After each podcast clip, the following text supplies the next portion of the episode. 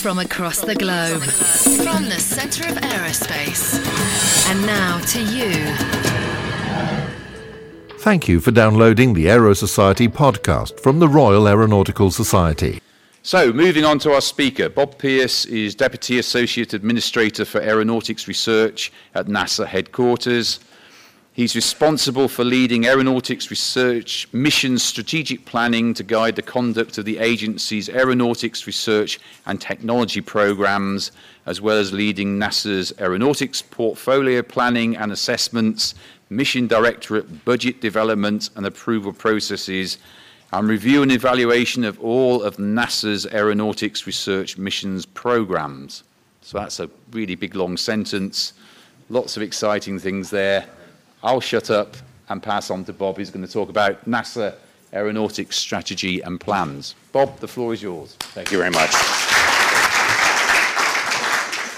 One thing I'm going to take away from this is I got to rewrite that bio because it sounds really bad. It sounds like I have a really boring job, but I don't. I have a really great job. It, this, it's a real pleasure to, to be here this evening to, to talk to you about what we're doing at in NASA Aeronautics. It's a it's a mission directorate that's really devoted to advancing fundamental aeronautics capabilities for the nation and for the globe. And we're doing, and I, and I think that we are on the, that aeronautics in general, aviation in general, is, is on the verge of a, a number of key breakthroughs that's really going to change the face of aeronautics and aviation going forward. I'm going to talk to you a little bit about that. And at the end, I hope you have a few questions and we can have some, some dialogue and so forth. So with that. So, just to, to orient you a little bit, and, and I'm sure many, if not all of you in here, um, have a, a, you know, probably pretty good perspective and a good sense of where the state of aviation is today. So, this, this chart shows, and uh, hopefully you can, yeah, I guess it looks pretty good up there. Um, this shows the commercial transport market and sort of the, the changes that are happening and, and coming and so forth. So I think uh, the most basic uh, that uh, the thing that's happened over the last few years is, as you know, Airbus has acquired the C series of Bombardier, and Boeing is acquiring Embraer's commercial units. So you all know about the duopoly, and now so we're going to have a duo duopoly, right? So now we the, the large commercial and the and the regionals are going to be paired up and so forth. But at the same time, if you look at where the market is growing, the market is growing in the Asia Pacific region. And so those countries, and especially China, where most of that Asia Pacific market is growing, doesn't want to be just a purchaser of, of aeronautical and aviation products, right? They want to be a developer of those products as well. And so they're developing their C919 single aisle, and they're working with Russia on a twin aisle development as well. So the market is, is going to, there's going to be more, um, more dynamics in terms of competition and so forth. And at least um, in the U.S., the, the assumption is that while it's going to take a little while for China to get to the level where they can really compete on, a, on the, the same level as an Airbus or a, a, Boeing, they are going to get there. And so that is a, a future that's coming. At the same time, there's opportunity to, to add technology and to add capability to the aviation system to take it to another level. One of those opportunities is to get back into supersonic um, air travel and air transportation. There's a lot of really um, tough problems that have to be solved. We got to tackle the sonic boom. We need to tackle landing and takeoff noise. We've got to tackle efficiency issues and so forth. But it is coming in the U.S. Um, there's several companies, including Lockheed and Boeing, and some smaller um, organizations that are actually have um, new vehicles on the drawing board, uh, going to bring those to flight test and so forth. What NASA is doing is we're looking at tackling those problems I just talked about, and I'll talk a little bit about what we're doing. The most exciting part right now is tackling the sonic boom issue. Um, how can we soften the boom so it would be acceptable to fly over land supersonically? So I'll talk a little bit about that. The other, another big area is electric propulsion. So there's a lot of movement in electric propulsion, especially at the small end, right? So the, the, the um, electric vertical takeoff and landing eVTOL for air taxis, uh, one where you're seeing a tremendous amount of innovation, maybe as many as 150 or more um, unique designs that are out there today. Most of those will, will go the way of the dinosaur. They're not going to make it, but there's some really capable systems that are being developed, and, and that's a real possibility, and I'll tell you about things we're doing there. But electric propulsion that's, that's a couple hundred kilowatts. We need to get to megawatts if we're going to have it make an impact at the commercial scale. So I'll talk about that as well. At the same time, if you get out of that, that sort of that really large commercial market, you start looking at UAS and then where we're going relative to urban air mobility. So we're actually moving people and, and larger, um, larger freight um, shorter distances, either in an intra-urban or in an interurban in smaller cities, you know, kind of thin haul, if you know that term, sort of short haul, thin haul, so small city pairs. You know, can we develop systems that can actually taxi or move people shorter distances and change the equation for urban mobility and interurban mobility um, going forward? If you look at some of the cities around the globe, as you know, I mean, there, are, you know, even London is is it took us, uh, we, we visited the, the, uh, the Royal Air Force Museum today. It took us almost an hour by metro to get there, right? What if we could have taken an air taxi and gotten there in 10 minutes? You know, so there's opportunities in in these really large urban areas to move people differently, and that's one of the things we're working on. You can see on this um, urban air mobility chart the so, just some of the innovation that's going on, and you can see there are smaller um, smaller startups, new startups, but there's also the, the large traditional companies like the Boeings um, and Airbus and so forth, Rolls Royce, and, and that are get, that are in this market as well. So, and so it's a recognition. Once the, the large guys get it, it's a rec- recognition that there's really something here that ve- they can close on a vehicle, and they think there's a market that that can be served. And so one of the things, so as we look at this market, and you can see at the bottom, uh, we did a study through McKinsey and and, um, and Booz Allen Hamilton in terms of, well, what, what does that market really look like? And it could be just in the U.S., just in the, the in 15 cities, you know, by around 2030, if you can solve the problems, which is no, no insignificant um, thing, you can move maybe 500 million uh, U.S. package delivers and 750 million annual passenger trips. So it's a big billions and billions kind of uh, market that, that could take place. And that's just the U.S. So spread that over the entire globe, and you're talking, you know, 10, 20 times um, that level of potential market. So it's it's a big draw. So that's a that's a bit on the what the landscape is. So it's a is a lot to a lot of opportunity to capture going forward in aviation. It's not sort of the the uh, sort of the way we've thought about um, aeronautics and aviation um, up to this point. I think there's a lot that um, a lot of of new opportunity and new capabilities that can be brought to bear against those new opportunities. So let me talk some then against. So th- th- we've built a strategy. We, we rolled this out in 2013, so some of you may be uh, familiar with it. And we've been executing this strategy since about that time.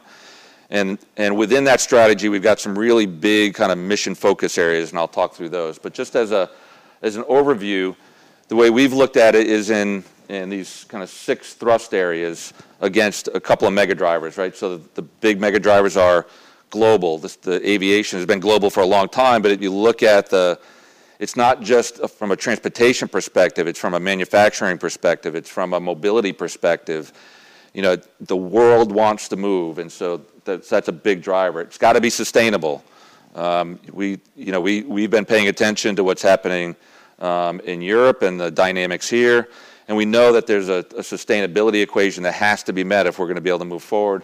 And so we have a focus there. And transformative, there's just a tremendous number of technologies that have come along that have come along outside of the, the, the, traditional aviation disciplines, right? The kind of things you would find in an aerospace school, right? So, you know, when we start talking about autonomy, which is a key enabler for, you know, for especially if you look at urban air mobility and small, um, you know, small UAS or or eVTOL and so forth, those have to be mostly autonomous if they're going to be able to actually meet a market. But even the large vehicles need to have greater autonomy, focused on safety and so forth to meet the, the needs of the future. So, but that's not something that, that started inside aeronautics, but it's something we need to leverage and take advantage of and become good at. So that notion of transformative is really important. Convergent, you know, we talk a lot about convergence between technologies.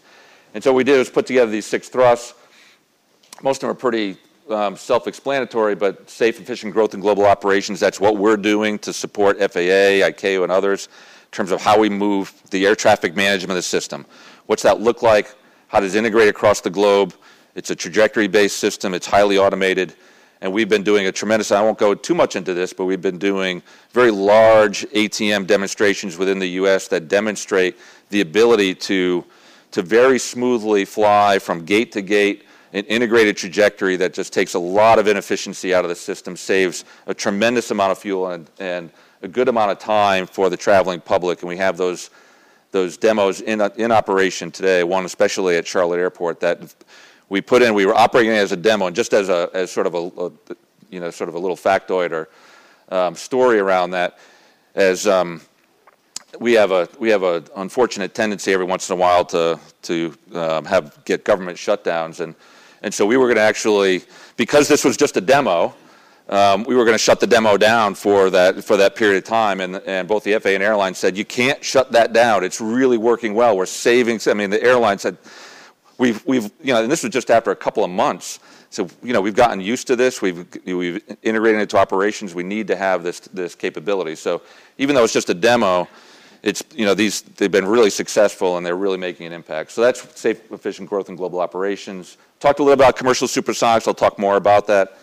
Um, ultra efficient commercial transport. So this is, this is, you know, how do we fundamentally look at airplane design, aircraft design in a way that, that creates greater efficiency. So we've been working on things like blended wing body type designs, truss brace wings to get ultra, ultra high aspect ratios and so forth, challenging the dominant design of a tube and wing, right? And so that's been a really, um, we've got a, a, lot of great partnership with industry, but it's really challenging, right? To change that dominant design of a tube and wing is, is not something the industry is going to do lightly. So we've got to go through a lot of experiment and test and analysis to show that the payoff um, is worth the, the risk and investment. So that's, but that's going really well, and I'll show a little bit on that. The transition alternative propulsion energy is around, all around right now. It's all around electric. We did a lot, quite a bit of work in biofuels, um, collaboratively with DLR and others in Europe and so forth. So that's that's gone um, well, and we're now doing a lot of innovation around electric. And like I said, kind of megawatt scale is the real challenge.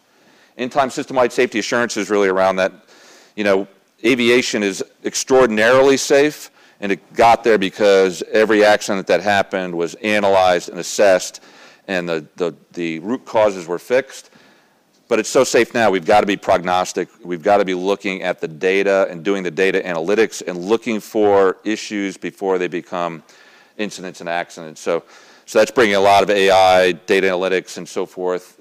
You know, moving our information into a into a shared environment so that it can be uh, analyzed and so forth. And so some of it's a technical issue, but a lot of it is how do we get to the point where we can safely share information um, across airlines, across the FAA, across, um, across the globe. And then assured autonomy. So, and I'll talk a little bit about that, but you know, a lot of these business models, they need to be more highly autonomous in order to close the business case. But it's got to be assured, right? It's got to be safe and it's got to be secure if it's going to be make its way into operation. So that's a, just in a nutshell um, the, the fundamentals. And against these, we have what we call outcomes and critical commitments that, that we focus our research on in order to give it that focus, in order to give it a timeline to say, let's solve this problem, let's solve it by this date. And you know, it's research, so sometimes we don't always get there, but that but putting that that line in the sand, you know, kind of that flag in the ground really makes an impact in terms of organizing our researchers and getting this, these things done. So it's been really effective. Okay, let me talk a little bit about supersonics and one of the exciting things we're doing relative to low boom flight demonstration. So the challenge here is that, as you know, there's just a prohibition against commercial supersonic flight over land because of the effect of the boom on communities. But if we're going to make a, a commercially viable supersonic transportation system, we have to overcome that. We've got to get to a level of sonic boom that communities find acceptable. Now, we've done a lot of work in the lab, in wind tunnels, and through analysis and so forth to be able to know we can shape a vehicle now to get a, a much softer boom. We, you know, and sometimes we call it uh, a sonic thump. You know, so it's you still, if you're listening, you can hear it, uh, but if it's, you know, if you're not paying attention, you may not hear it, that kind of thing. So, but it's about, it's about 75 um, uh, DNL, and it's, and it's shaped so you don't get that sharp, you know, you don't get that sharp um, impact of the, the, the, noise and so forth. So it's a, it's a smoother and it's, and it's a lower level.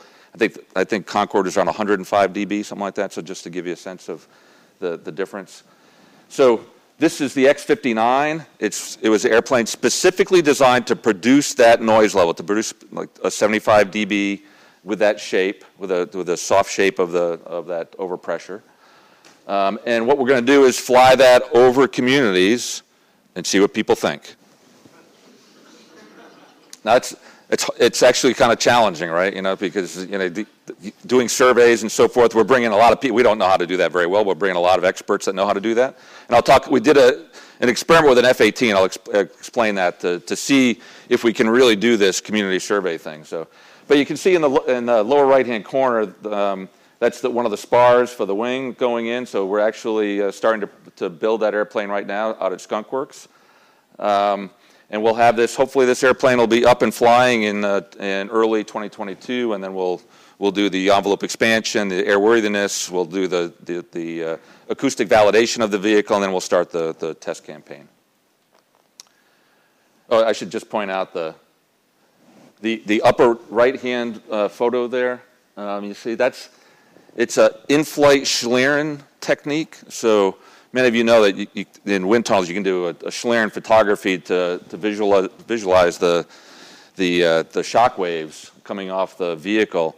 What we really wanted to do, though, is be able to do that in flight because what we want to do is, is do that with the X59. So when we do the, the acoustic validation, we can actually image the shock wave. So if, if the noise is a little bit off, it'll help us diagnose what's, what the issues are. So we did a, and so this is with a, a, there's a couple different techniques. I believe this one is using the sun as kind of a, the, the backlighting, and then we had another vehicle with the Schlieren um, equipment, and then the vehicles fly overhead, and, and you get this, and you get this image. It was make it, I make it really easy, sound easy. It's really hard to, to make this work, but it's, it's worked beautifully. And so we, you know, what we've done is we've compared this against CFD, and we actually sh- show features in the shocks that we're not actually fully seeing in CFD. So it's it's really pretty incredible what's, what we're able to do there. So that's a, uh, a capability we'll have going forward into the flight program. Okay, so I told you about. Um, so the whole point is to try to get the community response. So so the folks at, out at Armstrong, which is out in the, the high desert, which and we have a couple of F-18s and so forth. They do a lot of the flight tests for us.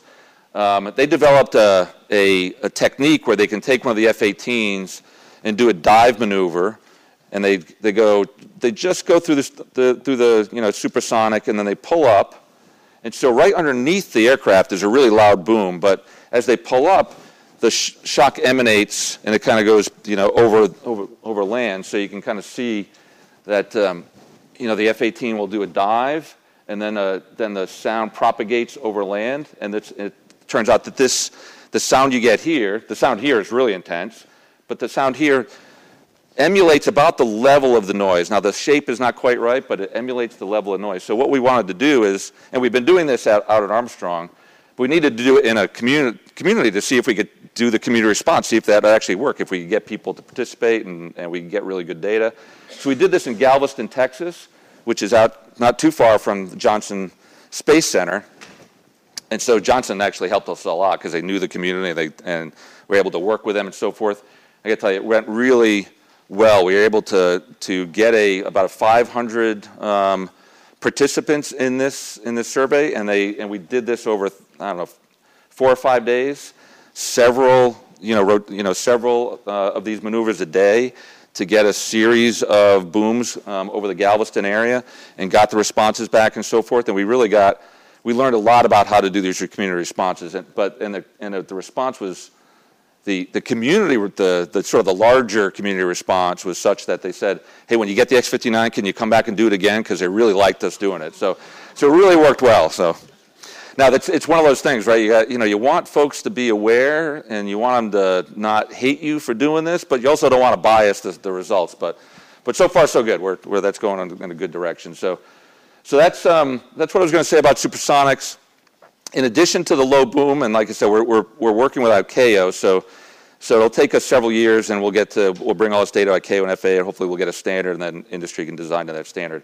In addition, we're, we are at a lower level working the landing takeoff noise because the super, you know, you've got a lower bypass um, engine in there and so forth, and higher jet noises, and so and the, and the inlets are such that you're getting more inlet, you know, more fan noise. So there there's tends to be higher noise for a supersonic aircraft designed on the landing takeoff area. So we're also working some of that because the FAA has got to get those standards and the ICAO has got to get those standards in place as well. So those are so this is the top priority. We're doing the landing takeoff, and then once we get through that, we can start looking at uh, issues of higher efficiencies and so forth to make this something. And we're working more, and you know, the, the first designs will be you know business jets, obviously, because people are willing to pay, but our focus is really on transport class. You know, making this a more um, general part of our air transportation system. Again, the distances that you know, I, am sure many of you experienced, you know, um, some of these very long distances where you're sitting on an airplane for 14 hours is not fun, right? So, um, so if we can if we can speed that up, if we can tie the, the world together even more than we can today, I think that's going to be a, a great step forward. Okay, we talk a little bit about air, electric aircraft propulsion. So what are we trying to do here? We're trying to do a couple things. Electric, um, in and of itself, um, is a is a you know electric motors can be made extremely efficient, but up to this point, you know, power density hasn't been a big thing because the things sit on the ground, right? So if we're going to get them in an airplane, we got to get the power densities way up, and we got to keep the efficiency way up. When we look at it, you've really got to get like 98, 99% efficiencies through every part of the architecture. So the motors, the, the power electronics, um, the anything that you you know any the anything you're going to drive, the pulling the power. A lot of this you have to pull power off your turbofans. That's going to be done very efficiently. So there's an efficiency equation to this because each step, if you, if you, if it's not highly efficient, the overall architecture efficiency is going to go way down, right?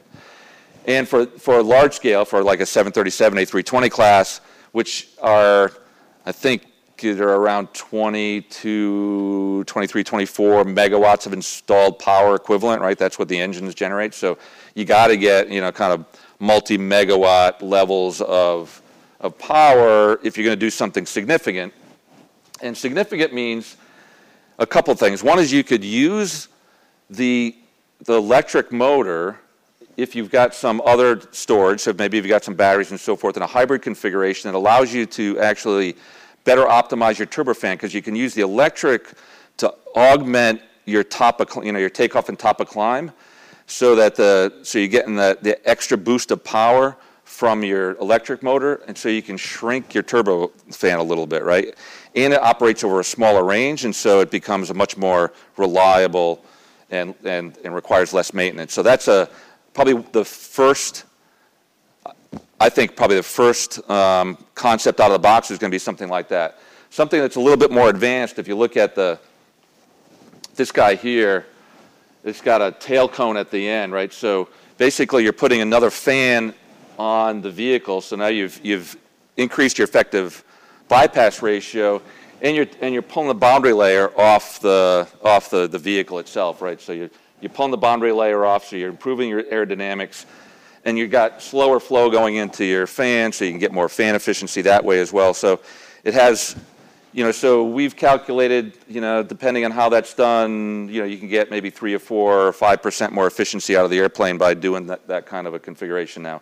It's a little bit further out, probably, a little more risk in terms of doing that, and we're still doing testing on that, that boundary layer ingestion um, concept. The, the fan face sees more turbulence, obviously, because it's sucking in the boundary layer, so it's got to be able to operate um, in a, um, you still have to have fan stability in the face of uh, that, that turbulent flow. So there's a lot of issues there.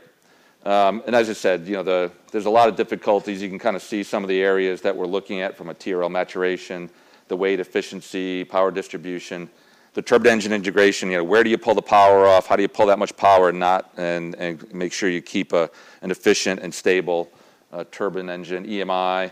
You know, one of the issues is, of course, when you get to altitude, you know, air is a natural insulator. So all of a sudden, arcing and, and things become a problem as you run very high power, high voltages, and so forth. So the materials, the insulator materials are really important. But of course, you want the temperatures to stay low to make sure your efficiency stays high. So, you want to insulate against arcing, but you, you know, you don't want to insulate the, you know, the heat into the, into the wiring as well. So there's a lot of issues around thermal management and energy storage and so forth. So, so we've been, we now have, um, just from a, I don't think I have the, I have a chart here. Yeah. So, and I probably talked about all this. This is, uh, yeah, so I, I probably should have flipped to this chart. The one thing I did want to show on, on this chart, so you can see the, the um, this was a, a pretty, uh, this is the first of its kind test in, the, in one of the Glenn facilities, Glenn Research Center, one of the wind tunnels, where we actually were able to, this, it's a boundary layer ingestion, so this is the, the tunnel floor, and so the air is heading into the, the fan that way. And we were able, through some really fancy plumbing, able to modulate the size of the boundary layer going into the fan face and actually shape the boundary layer as well. So we were able to do a lot of parametric testing of different boundary layers going into the fan and then testing well, we had a lot of instrumentation obviously in there and so forth, so we could see, and we were doing that to, to, to really work the, the, the, um, um, the fan stability and so forth, making sure we had a, a very um, a favorable fan design that could, that could take the, the, you know, the distorted flow. The other one is, is this, this is, we call this the NASA Electric Aircraft Test Facility. Um, this is actually a cutaway um, just to show the size. This is a 737. You see the, so there's just an image, right? The tail cone and so forth, where the turbine. So this is the size of the. This is an actual building. It's an image of you know, but obviously this is a this is a building out at, at the Plum Brook facility out of Glenn. Um, we are able to run um, as much as 20 to 30 megawatts in this facility because it was designed for other purposes, and but it has a tremendous amount of installed power available, and it's got a an altitude chamber, so we can actually put the motors into the altitude chamber, bring it up to 30, 40,000 feet. And we've run a, mega, um, a megawatt motor already at full speed, full power um, in that facility. So we've made a lot of advancements. So this is on the ground. So the next step is, oh, I don't have it in there, sorry. Um, the next step is actually bringing this to flight. So we're working on doing some risk reduction right now to, to look at what technical issues have to get to flight in order to re- retire the risk, right? Because we can do a lot on the ground through wind tunnels and through our NEAT facility, but we're going to have to get some of this to flight. So, so that's our next step is to do that. And so we're looking at in the mid, you know, sort of early mid 20s to actually have a megawatt um, with in partnership with with a number of of industry folks. All the engine companies are they've they've gone from sort of skeptical to they've accelerated and they want to get to flight as quickly as possible on this. So we're working with a few of the engine companies to see how we get to flight by 22, you know, uh, 2022 or 2023. The last big area I want to talk about is, is back to that urban air mobility. So this is a, uh, and if you want to know more, so I brought Davis Hackenberg with me. He's sitting right here. So he's uh, he spent the last year or more with a team of NASA folks sort of examining every aspect of urban air mobility. And why is that, right? Because you can look at how complex this is. We're talking about ubiquitous air taxis, air shuttle, public services, and so forth. It's like designing an entire air transportation system all over again, right? So you got to think about every piece of how you build the vehicle, how you certify a vehicle, how do you build an air traffic management system that allows this to happen, how you do safety um, how you manage fleets. There's noise is going to be a huge issue. So you have to think about all of these issues. So we had a whole team, multidisciplinary, look at, sitting down saying, okay, this is everything you got to do. And then we, we worked with industry to say, okay, well, they want to do this. How fast do they want, you know, what their business cases or what are their use cases and how fast do they want to get to those? And obviously they want to get there a lot faster than, than you know, left our, our own devices, we'd, you know, we'd probably tack 10 years onto what they want to do. But they want to go fast, and so we're going to see if we can go fast, and we'll see how far we get. So they want to get to a pretty mature state um, by around 2028, you know, so about 10 years from now. And that's, and that's, you know, flying in an urban core, maybe hundreds of vehicles, you know, thousands of operations on a daily basis. Do I have that right? I got that right. Okay. Thanks. So this is, this is a really challenging, and so we're going to do it really differently this is one of the messages, right? We, we're trying to learn to work differently. Because this, these, the, the, the folks that are coming in here, the Googles and Amazons and, and Jobys and all these folks, they don't, they don't come from aviation. They don't get why it takes so long to do stuff in aviation, right? They come from IT and like, you know, 18 months. What's wrong with 18 months? Why can't we do it, right? Now, they're learning, right? They're saying, okay, I get it. All right, there's safety stuff. We got to do that right, you know, and so forth. And they, you know, and I, I say that kind of flippantly, but they actually are, are they, they, they've come a long way, but they still want to push hard, right? They still want to get this thing, thing going. So we're looking at how to do this. So I, as I mentioned, these are all the issues that, you know, and underneath this, you know, so we've, we we broke it into these five areas community integration, air traffic, airspace systems, vehicle development, and, and vehicle management operations, and then all of the, you know, in each one of these things, there's four or five sub areas, and then there's these cross cutting things like security and noise and autonomy and so forth. And then underneath all that, there's, you know, three more layers of WBS, right, uh, of issues and so forth that you got to contend with. So that's what I'm saying. This is like an entire aviation system, like that we got to think through. And you know, what, what and the FAA is saying, look, we got a regulatory system. If you think you're going to, we're going to put together an entirely new regulatory system for this, you're out of your mind. It'll take us like, you know, another hundred years.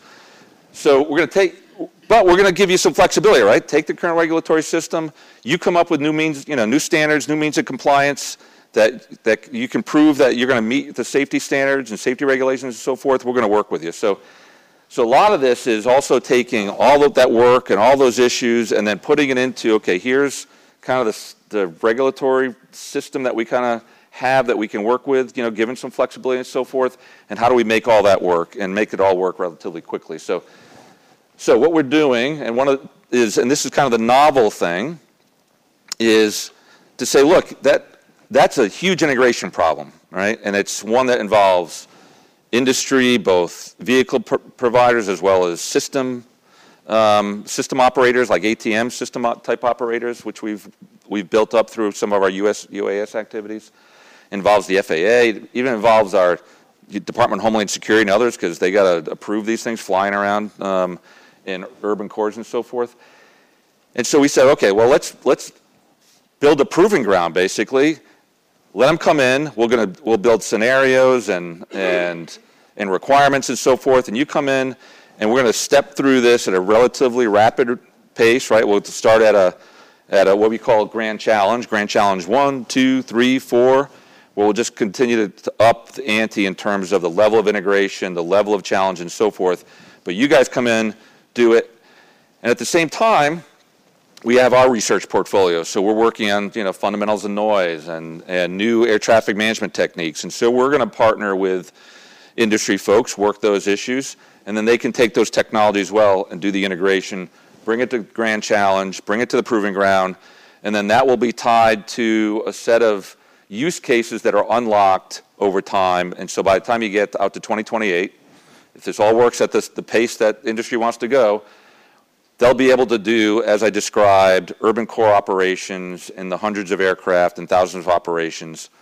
Um, now, it'll also open up a whole bunch of other use cases, emergency um, operations, um, uh, transport between small um, urban cores and so forth. So there's a lot of other things that could become possible. So the way this will work is people will bring vehicles, they'll bring their airspace management capabilities, We'll put, the, we'll put this proving ground together. We'll put the NASA, the inter, interfaces.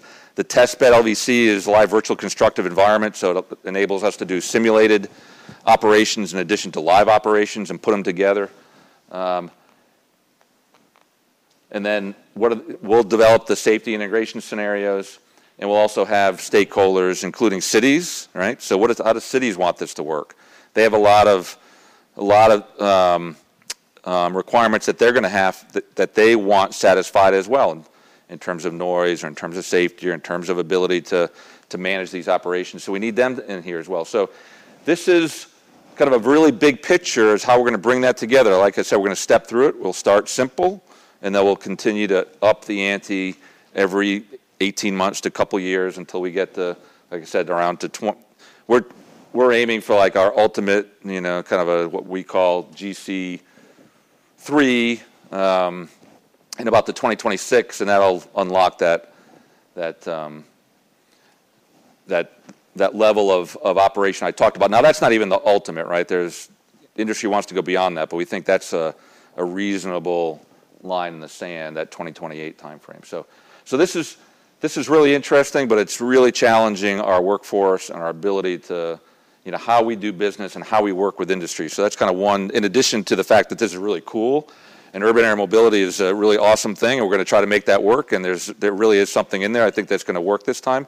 You know, these ideas of, you know, um, air taxis have been around for a while, but I think this, this time, I think there's, we have the technology, we know how to do this, and I think this is going to work. But it's also, it's really interesting in terms of the way it's, it's forcing us to work differently, become more agile, become more flexible. So now, it's also pushing, I'm just going to give you one chart on this, it's also pushing on, you know, if, if we have these vehicles operating in, you know, less than a couple thousand feet in this really different way, we've got our, our traditional vehicles operating, you know, at, at class, you know, class C, class, you know, B, class A airspace, and we've got small UAS operating around, so forth. We can't do air traffic management writ large the same way, and so We've, we've already gone through, I mentioned this, I won't go through in any detail, but we've, we've done our traditional, the, the trajectory-based operations. We're finishing that up this year, or in 2020, that's going to be done. So that's, that's gate to gate, totally, you know, an integrated trajectory, um, highly efficient and so forth. That's all being transitioned. Much of it's already been transitioned to the FAA, the industry, and so that's being implemented. And we've done this small UAS low altitude stuff, so below 400 feet. We just finished this TCL4, which is flying small UASs at low altitude in two cities. And, and we did it in Corpus Christi, Texas, and we did it in Reno, Nevada, downtown urban areas. We flew several hundred uh, flights in both of those, plus, you know, uh, you know, probably four or 500 additional simulated flights. So we got really high density um, going in each of those urban cores. And that was our, and we've, and that was the ultimate, you know, the, the fourth of a series of these TCLs that basically built out in partnership with 28, you know, 30 different um, partners and probably five or six folks that actually want to run this. They want to run these UTM systems commercially. That's been played out over the last five years. So now we've got this as well. We've got these UTM systems, what Europe calls USpace these UTM systems and the, the commercial providers that have this technology and are going to be qualified to do it. And we've got our next gen, our, our trajectory-based management system. Now we got to put it all together, and what we into you know a a a future operational environment that's going to be really challenging and really complex. It's going to include diverse operations.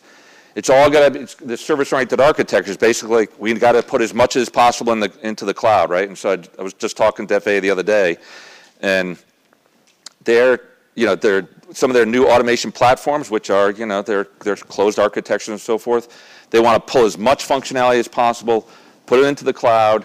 It's not going to be the, the core safety functions yet, but at least the, you know, some of the other services and so forth, put in the cloud, make, it a, make these application-based, and so that starts to bring everything together into a common environment. And that's what's, and, that, and it's got to be, in many of these, these applications, are going to have to be, have an autonomy backbone. So it's not going to be a lot of people telling other folks what to do um, over this network. It's going to be automation and autonomous um, type, uh, type applications that take this data in, do the analysis, and, and, and, and send back out the, the, the instructions and the, and, um, the, auto, you know, the, the results of the automation and so forth.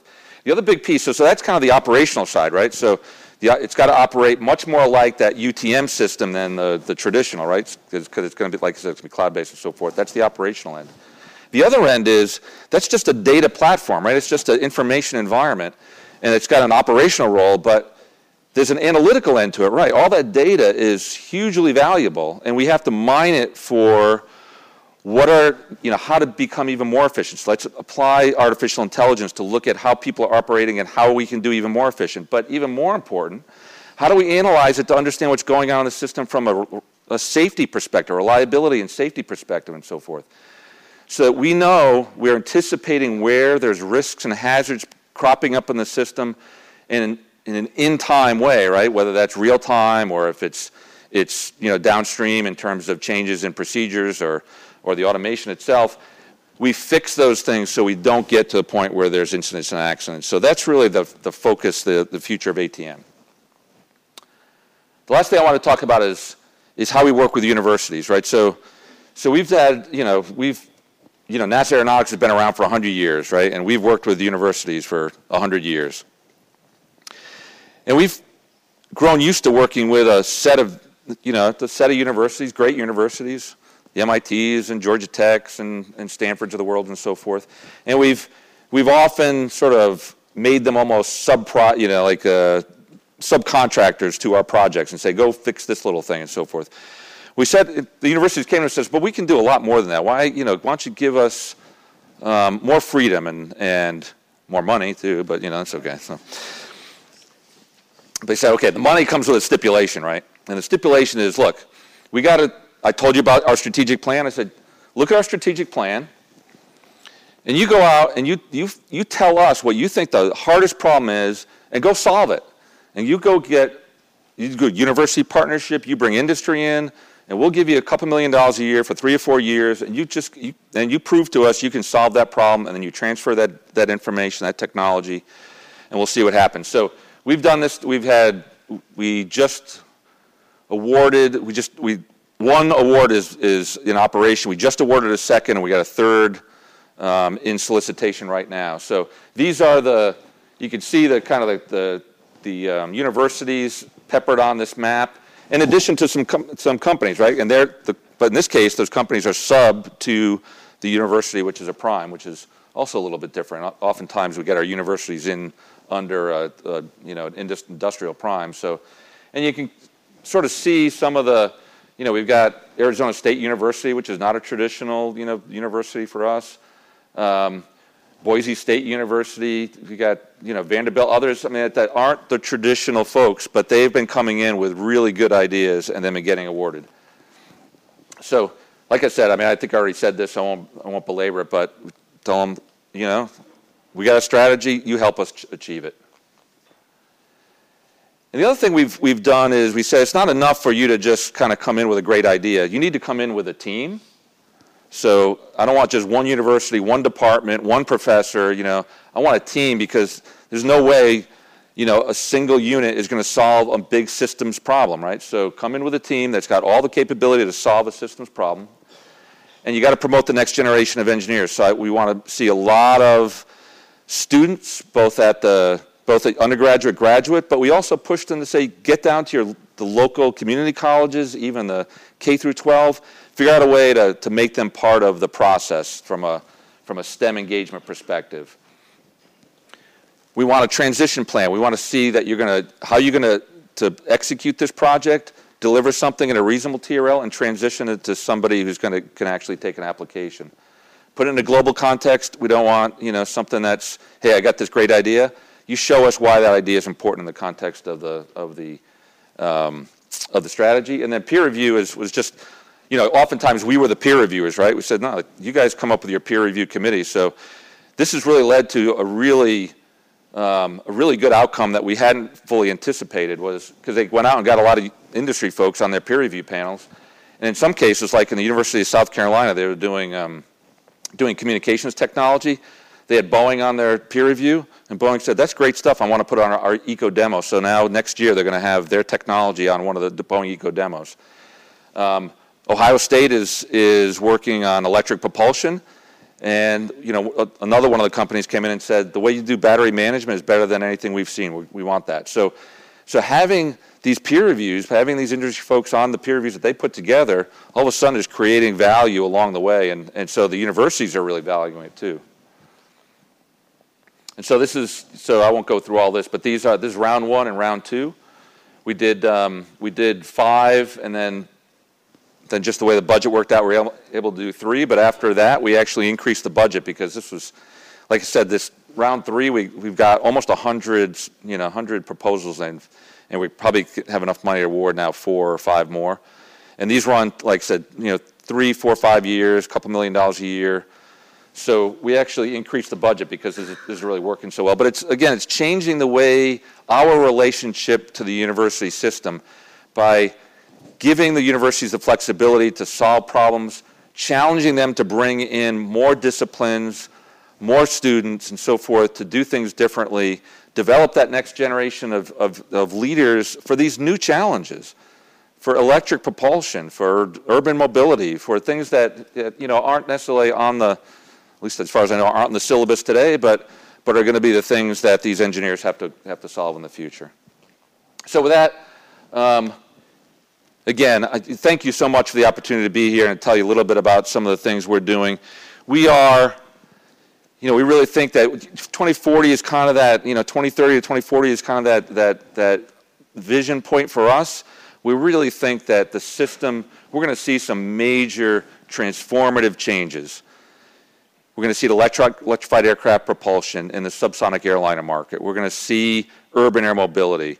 We're going to see renewed um, supersonic transportation and so forth. So we're going to see some real big changes. I fully believe it. Um, we all are part of that, that change. We're all part of this industry, this community, and so forth, and we're really excited to, to, be, uh, to do our part to take some leadership to make all this happen. So with that, I have no idea. I probably went way over my, my time, a lot of time, but, but yeah. but thank you very much. From across the globe, from the center of aerospace. And now to you.